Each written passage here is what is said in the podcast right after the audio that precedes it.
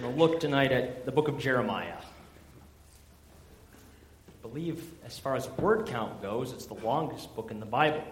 Not the many, not the most chapters, but the most words. So, book of Jeremiah. I'm going to read verse chapter 31, verse 33, and I actually read it for our call to worship as well, so you won't forget it tonight. Just one verse. Chapter 31, verse 33. This is what God's word says. This is the covenant I will make with the house of Israel. After that time, declares the Lord, I will put my law in their minds and write it on their hearts. I will be their God, and they will be my people. This is God's word for us tonight. Let's pray before we study it together. Heavenly Father, we thank you for your word. We thank you for revealing yourself um, and everything we to know we need to know for salvation in your word. We thank you for the opportunity we have to study it freely tonight in the warmth of this building. It's in Jesus' name we pray. Amen. What occurred to me this week that you're hard pressed in Scripture to find an example of God sending a prophet to his people for the purpose of patting them on the back and saying, You're doing well. Keep it up. Now, throughout Scripture, when a prophet comes, quite often it's because there's, there's a problem. When a prophet comes, it's most often to bring a word of rebuke, correction, warning, or judgment. It's no different with the prophet Jeremiah. The prophet Jeremiah ministered in the southern kingdom of Judah about 100 years after the prophet Isaiah. We looked at the prophet Isaiah's ministry last week, but the prophet Jeremiah was about 100 years after, and he prophesied specifically during the reigns of Jeho- Josiah, excuse me, Jehoahaz, Jehoiakim, Jehoiachin, and Zedekiah. Only three of those kings had any uh, significance to their tenure as king Josiah, Jehoiakim, and Zedekiah. The other two lasted less than a year. But anyway, the significance of these five kings is that they were the last five kings of Judah before her people were carried off to Babylon in exile. The northern kingdom of Israel has already by now been conquered by the Assyrians, and now Jeremiah prophesies in the days leading up to and after the southern kingdom of Judah being conquered in the year 586 BC. Let me say a word about the situation in Judah during the days of Jeremiah. Uh, Jeremiah began his prophetic ministry during the days of King Josiah. And you might remember that King Josiah was a relatively good king. He instituted reforms in the land, he rediscovered the book of the law. Really, there was a little bit of a revival in Judah during his day. More than that, there was also, there was also kind of a lull on the international scene. Assyria, who was once the, the world superpower there of the region, was in decline, was no longer a threat as they once were. And although Egypt and Babylon were on their way up and would soon pose a threat and kind of be rivals with one another, neither of those kingdoms were quite to that point yet in the days of Josiah. So, both religiously and politically, things were relatively quiet while Josiah was king. But it was short lived. Because after Josiah's death, his, his two sons preceded him as king. First, Jehoiakim, and then Zedekiah. And during their reigns, life in Judah was characterized by moral decay and a return to worshiping other gods. Jeremiah 1:16 sums up the situation well. I will pronounce my judgments on my people because of their wickedness in forsaking me in burning incense to other gods, and in worshiping what their hands have made. And then beginning at chapter 2, verse 5, God is speaking through Jeremiah What fault did your fathers find in me that they strayed so far from me? They followed worthless idols and became worthless themselves. They did not ask, Where is the Lord who brought us up out of Egypt and led us through the barren wilderness? Through a land of deserts and rifts, a land of drought and darkness, a land where no one travels and no one lives. I brought you into a fertile land to eat its fruit and rich produce. But you came and defiled my land and made my inheritance detestable. The priests did not ask, Where is the Lord? Those who deal with the law did not know me. The leaders rebelled against me. The prophets prophesied by Baal, following worthless idols. That about sums up the situation in Judah during much of Jeremiah's day. It wasn't pretty.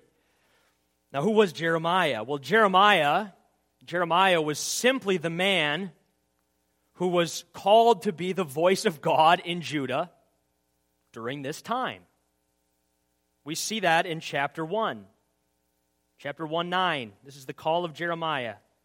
Then the Lord reached out his hand and touched my mouth and said to me, Now I have put my words in your mouth. That's his call. Jeremiah is the man called to bring the word of the Lord to the people of Judah at this time. As such, then, he is the one who must call God's people to repent of their sin in order that they might avoid judgment. We see him doing this in chapter 7, verse 3. This is what the Lord Almighty, the God of Israel, says Reform your ways and your actions, and I will let you live in this place. Okay, that's Jeremiah speaking to the people, the word of the Lord. Reform your ways and your actions, and I'll let you live in this place. It was also his job to announce that God had handed down his sentence upon them. And there's sort of a progression here. At first, he's calling them to repent so that God's judgment doesn't come upon them. And then he sort of gets to the point where he's like, listen, you haven't repented. The chance for repentance is gone. Now God's judgment is coming. And so he, he, he announces the, the, that God has handed down the sentence, that he's going to judge them. We see Jeremiah doing this in chapter 19. I'm not going to read it, but um, throughout the book of Jeremiah, you see the prophets sort of act out these living parables it's kind of a, a, unique thing that Jeremiah does. And in chapter 19, the Lord instructs him to buy a clay jar and break it in front of the people and say to them, This is what the Lord Almighty is going to do to you. He's going to break your nation to pieces because of your sin. That's chapter 19. So as you can, as you can see, just from this little preview there, Jeremiah had a really, a really tough job. His commission was not at all an enviable one. The words God called him to speak were difficult words. And as we'll see, he'd suffer for proclaiming them. Interestingly enough, Jeremiah is known as the weeping prophet. Maybe you've heard that nickname ascribed to him before. Uh, the reason for that is because, perhaps more than any other prophet, Jeremiah is, is emotionally bound up with the message he proclaims. And that's evident as you read this book. It's not that the other prophets aren't putting emotion into their prophecy, but there's something about Jeremiah that is just emotionally intense. We see him feeling the agony of the people at the thought of the approaching Babylonians. This is chapter 419. Okay, just, just listen to him. He's speaking on behalf of the people. Oh, my anguish, my anguish, I writhe in pain. Oh, the agony of my heart. My heart pounds within me. I cannot keep silent.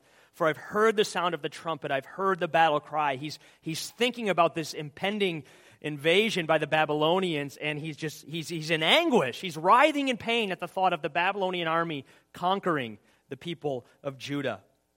We also see Jeremiah sort of grieving over the sins he witnesses in Judah. 8, chapter 8, verse 21 and following. Since my people are crushed, I am crushed. I mourn, and horror grips me. Is there no balm in Gilead? Is there no physician there? Why then is there no healing for the wound of my people?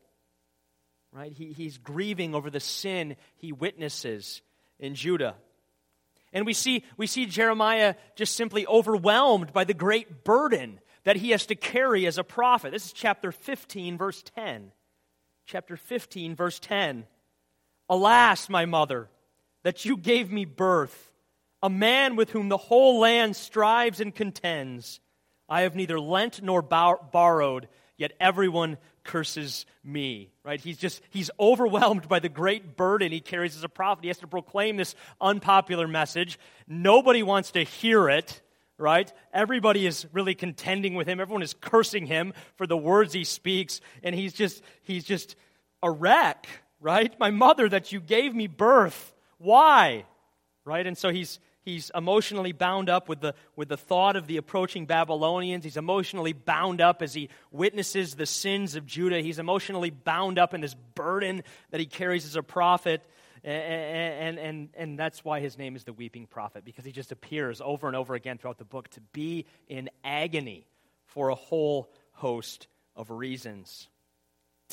Let me give you just a, a brief outline of the book. Um, again, it's the longest book by words, word count in the Bible. Uh, it can be divided up into four major parts. Okay, section 1 through 25 or section 1 consists of chapters 1 through 25 what i was trying to say and here we see various oracles and these kind of um, living parables which jeremiah acts out all of which proclaim a message of, of impending judgment against judah and jerusalem an example might be in jeremiah 18 verse 11 sort of encapsulates this section now therefore say to the people of judah and those living in jerusalem this is what the Lord says Look, I'm preparing a disaster for you and devising a plan against you. So turn from your evil ways, each one of you, and reform your ways and your actions. But they're going to reply, the Lord says to Jeremiah, It's no use. We'll continue with our plans. Each of us will follow the stubbornness of his evil heart. That kind of, that's the tone and the tenor uh, and the message that Jeremiah brings through much of the first 25 chapters. Section 2 then is chapters 26 through 36. And in these chapters, we see narratives which ultimately hold out this prospect of hope for the future. So in chapters 1 through 25, Jeremiah basically says, yes, God is going to bring judgment on his rebellious people for their sin. He's going to allow them to be carried off into Babylon, but that's not the end of the story. No, there is hope beyond these dark clouds that are on the horizon. So, so chapters 26 through 36 this is message of hope that there's hope beyond the Babylonian exile. Jeremiah 29, 10 and 11 is actually spoken in this context, right? These are words that we um, are very familiar with. Most people who, who recite these words have no idea, I don't think, the context in which they're spoken. But it's in this context that, that we read this When 70 years are completed for Babylon, I will come to you and fulfill my gracious promise to bring you back to this place for I know the plans I have for you, declares the Lord plans to prosper you and not to harm you, plans to give you hope and a future. That's spoken in this context of 70 years of impending judgment in Babylon. And the Lord says, Listen, right? Um, I, I, that's not the end of the story. My plans, my ultimate grand plans are to prosper you, not to harm you. They're to give you a hope and a future. It's in that context he speaks those words. Section 3 then is chapters 37 through 45. Here we have a series of narratives which describe the events which fulfilled the prophecies of section 1, right? So in section 1, we have these prophecies about judgment against Judah and Jerusalem. In section 3, we actually read about many of these prophecies already being fulfilled in Jeremiah's life. You can see this in chapter 39, which begins with these words This is how Jerusalem was taken. Jeremiah said it was going to be taken. We see chapter 39. This is how Jerusalem was taken. This is the prophecy of Jeremiah already coming to pass. And then section 4 consists of chapters 46 through 51. And, and here Jeremiah proclaims judgments uh, against the nations surrounding Israel. He makes it clear that although God used some of these nations to judge his own people, these nations aren't getting off the hook either. Ultimately, the Babylonians and the Egyptians and the Moabites and the number of nations mentioned in this part, they are against God. They're going to get what they deserve. And then the last chapter, chapter 52, is just kind of an epilogue, which brings the book to a close. What are some, some primary themes of the book of Jeremiah? Um, well, again, it's a long book. You could think of a number of themes, but let me just give you three quickly. Uh, one is the sovereignty of God. One is the sovereignty of God. We see this throughout the book. One place we see it clearly is Jeremiah 1 5. Jeremiah 1 5. This is part of Jeremiah's call into ministry. Listen to what the Lord says to him, another familiar verse. Before I formed you in the womb, I knew you. Before you were born, I set you apart. I appointed you as a prophet to the nations. It's a remarkable verse. Certainly, it testifies to the value of human life in the womb, right? Certainly. But God says, Jeremiah, I, I had a plan for your life before you were born. I had a plan for your life before, before I even formed you in the womb. Like, that's what he says to the prophet. And it reminds us, I think, it reminds us, no doubt, that God, God actually has a plan for our lives. Our lives are not just a, a mass of random events. No, God has a plan. He is sovereign over our lives. Our lives are in His hands. We see His sovereignty also in that He both, he both raises up Babylon to bring judgment against His people for their sin, but then casts Babylon down as well. Babylon is like, like putty in His hands. This is Jeremiah 25, verses 7 through 12. But you didn't listen to me, declares the Lord, and you have provoked me with what your hands have made, and you have brought harm to yourselves. Therefore, the Lord Almighty says this because you haven't listened to my words, I will summon all the peoples of the, of the north and my servant Nebuchadnezzar, king of Babylon. And I will bring them against this land and its inhabitants and against all the surrounding nations. I will completely destroy them and make them an object of horror and score and everlasting ruin. But then go down to verse 12. But when the 70 years are fulfilled, I will punish the king of Babylon and his nation, the land of the Babylonians, for their guilt, and I will make it desolate forever. So, there in that passage, we see the Lord sovereignly raising up Babylon to bring judgment against his people. But then we see him also casting Babylon down for their guilt, right? He's sovereign over the nations of the world. He, he uses them to fulfill his purposes. A second theme throughout the book of Jeremiah is the justice of God. Throughout the book of Jeremiah, it is clear that God will not leave the guilty unpunished. He will not leave the guilty unpunished. This is true, first off, for the people living in Judah, his own people. Peter says judgment begins in the house of God, and the book of Jeremiah testifies to this truth. We see this over and over and over again throughout the book. Jeremiah 14:10. This is what the Lord says about his people. They greatly love to wander. They do not restrain their feet, so the Lord does not accept them. He will now remember their wickedness and punish them for their sins. Jeremiah 16:10 when you tell these people all this and they ask you, Why has the Lord decreed such a great disaster against us? What wrong have we done? What sin have we committed? Then say to them, It's because your fathers forsook me and followed other gods and served and worshiped them. They forsook me and did not keep my law, but you've behaved even more wickedly than your fathers. And then Jeremiah 22 4. For if you're careful to carry out these commands, then kings who sit on David's throne will come through the gates of this palace riding in chariots and on horses, accompanied by their officials and their people. But if you do not obey these commands, declares the Lord, I swear by myself that this palace will become a ruin. Okay? God will not let the guilty go unpunished. His people have sinned, and there will be consequences. But again, God won't only judge Judah for her sins, He'll also judge the surrounding nations for theirs. This is seen clearly at the end of the book, chapters 46 through 51. A third theme of the book, then, is the mercy of God. The mercy of God. Although we see God's mercy scattered throughout the book, it's most clearly seen in chapters 29 through 33. In chapter 29, the Lord says to his people, we, we looked at this a moment ago, yes, you will be carried off to Babylon. Yes, you will reside there for 70 years. But when the 70 years are complete, I will bring you back. I will not, I will not harm you, but I will prosper you. I, ha- I have plans to give you a hope and a future. There's, those words are dripping with mercy in this context. They're going to be punished for their sin, but they're not going to be punished to the full extent that their sins deserve. Chapter 30, verse 3 The days are coming, declares the Lord, when I will bring my people Israel and Judah back from captivity and restore them to the land I gave their forefathers. And then in chapter 31, he promises that new covenant, which we've read about on several occasions already. I don't think I need to remember it again, but he, he, promises, he promises that there will be a new covenant? And by this covenant, he will be their God and they will be his people. And then in chapter 32, another living parable, another great story.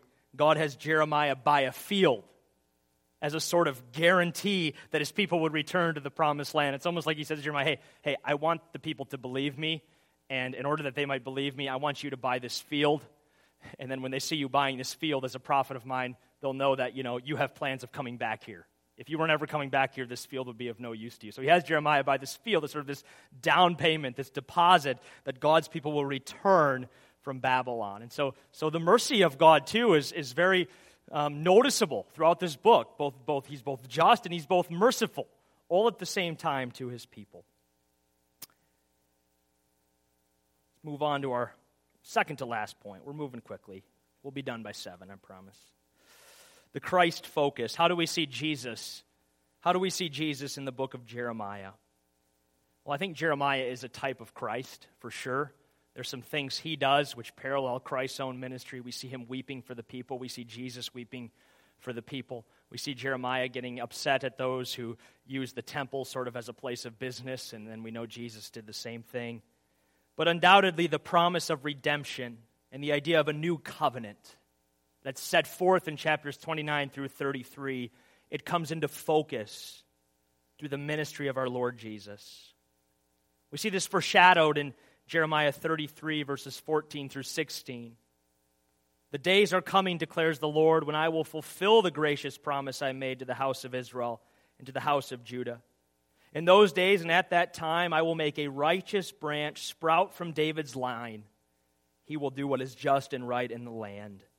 In those days, Judah will be saved, and Jerusalem will live in safety. This is the name by which it will be called, the Lord our righteousness. So we sort of see the Lord Jesus foreshadowed there in that prophecy. And then if we turn to the New Testament, and you don't have to, if you don't want to, you can just listen. Luke 22 20, it sort of all comes to a, comes to a head there. Jesus is eating the Last Supper with his disciples. And Luke says, In the same way, after supper, he, that is Jesus, took the cup, saying, This cup is the new covenant in my blood, which is poured out for you. So Jeremiah prophesied about a new covenant that God would make with his people. And the Lord Jesus says this new covenant that was spoken about long ago that would secure the relationship between God and his people forever, it is ratified by my blood. So you look at the promises, especially in Jeremiah 29 through 33, um, and we see them really coming to pass through the, through the blood of our Lord Jesus Christ. So we might say it's by the blood of our Lord Jesus ultimately that the Lord would remember our sins no more. It's by the blood of the Lord Jesus ultimately that the Lord would write his law upon our hearts. It's by the blood of the Lord Jesus that he prospers us, that he gives us a hope and a future. It's by the blood of Jesus that he ransoms Jacob from the hand of those who are stronger than they by the blood of Jesus that God turns our mourning into gladness and gives us comfort and joy instead of sorrow. All of these things are promised by the prophet to the people of God. All of them find their focus through the person and work of the Lord Jesus Christ. Right? He lived the obedient life that the people in Jeremiah's day hadn't, and he died the sin cursed death that the people of Jeremiah's day and our own day deserve. Finally, then, a contemporary application. One thing we learn from Jeremiah is the same thing we learned from John the Baptist. We looked at John the Baptist and his death at Prosper here this morning. But it's that serving God faithfully is not easy, and it will not make you popular. Jeremiah was called by God to proclaim a difficult message of judgment that the people of Judah did not want to hear. And as Jeremiah proclaimed this difficult message, several things happened. First, he was opposed by false prophets. Jeremiah 6, 12, and 13, from the least to the greatest, all are greedy for gain. Prophets and priests alike all practice deceit. They dress the wound of my people as though it were not serious. Peace, peace, they say, when there is no peace. So Jeremiah is proclaiming this message of judgment. He's saying there's no peace. You must repent. Meanwhile, all these other guys are saying it's all good. God loves you just the way you are. Peace be upon you. that sure makes a preacher's job difficult. We see that today, I think, and I've, I've actually experienced this in regards to specifically uh, same sex relationships, right? There are churches and pastors who are proclaiming peace, peace, even in our own denomination down in Grand Rapids. Peace, peace to people in same sex relationships when there is no peace. Those who do such things will not inherit the kingdom of God. I didn't make that up. I'm reciting scripture, right? And all the while, we as pastors who hold to God's word, we, we, we call these folks to repentance, and someone else is saying, No, you're good, don't worry about it. Really up against it. Well, Jeremiah was up against the same sort of thing in his day. There's nothing new under the sun. Jeremiah is saying, You have no peace, repent. And other prophets are going, No, you're good. Just the way, God loves you just the way you are. It's all good. see this in Jeremiah 28 as well. There's prophets proclaiming peace. His name's Hananiah, and you can read about that if you want on your own. I told you we've done by seven. I got to kick it in gear here. Um, Jeremiah wasn't only opposed by false prophets, he was also, he was also threatened with death. You'll see this in chapter 6, uh, chapter 26, excuse me, 7 through 9. The priests, the prophets, and all the people heard Jeremiah speak these words in the house of the Lord. But as soon as Jeremiah finished telling all the people everything the Lord had commanded him to say, as soon as, he, did you get that? As soon as he finished telling the people everything the Lord had commanded him to say, the priests and prophets seized him and said, You must die.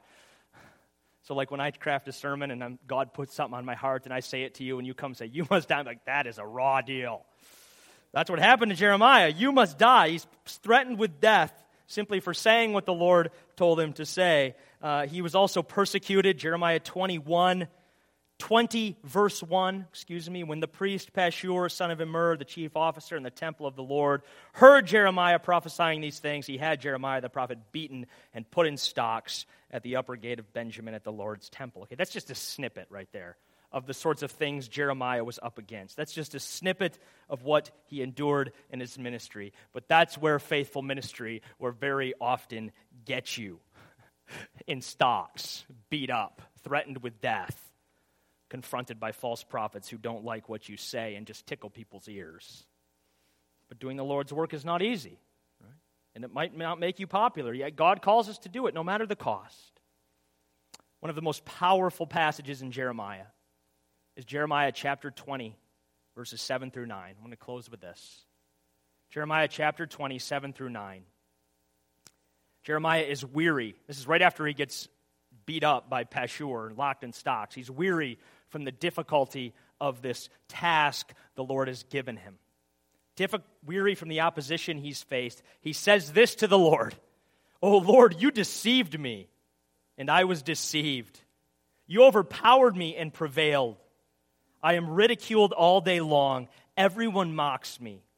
Whenever I speak, I cry out, proclaiming violence and destruction. So the word of the Lord has brought me insult and reproach all day long. But if I say I will not mention him or speak any more in his name, his word is in my heart like a fire, a fire shut up in my bones. I am weary of holding it in. Indeed, I cannot the prophet says, Lord, this work you've given me to do is hard, and it causes me great suffering. But no matter how hard I try, I can't not do it. I can't not do it. For your word is in my heart like a fire shut up in my bones. I'm weary of holding it in. Indeed, I can not. Isn't that the mark of a true believer?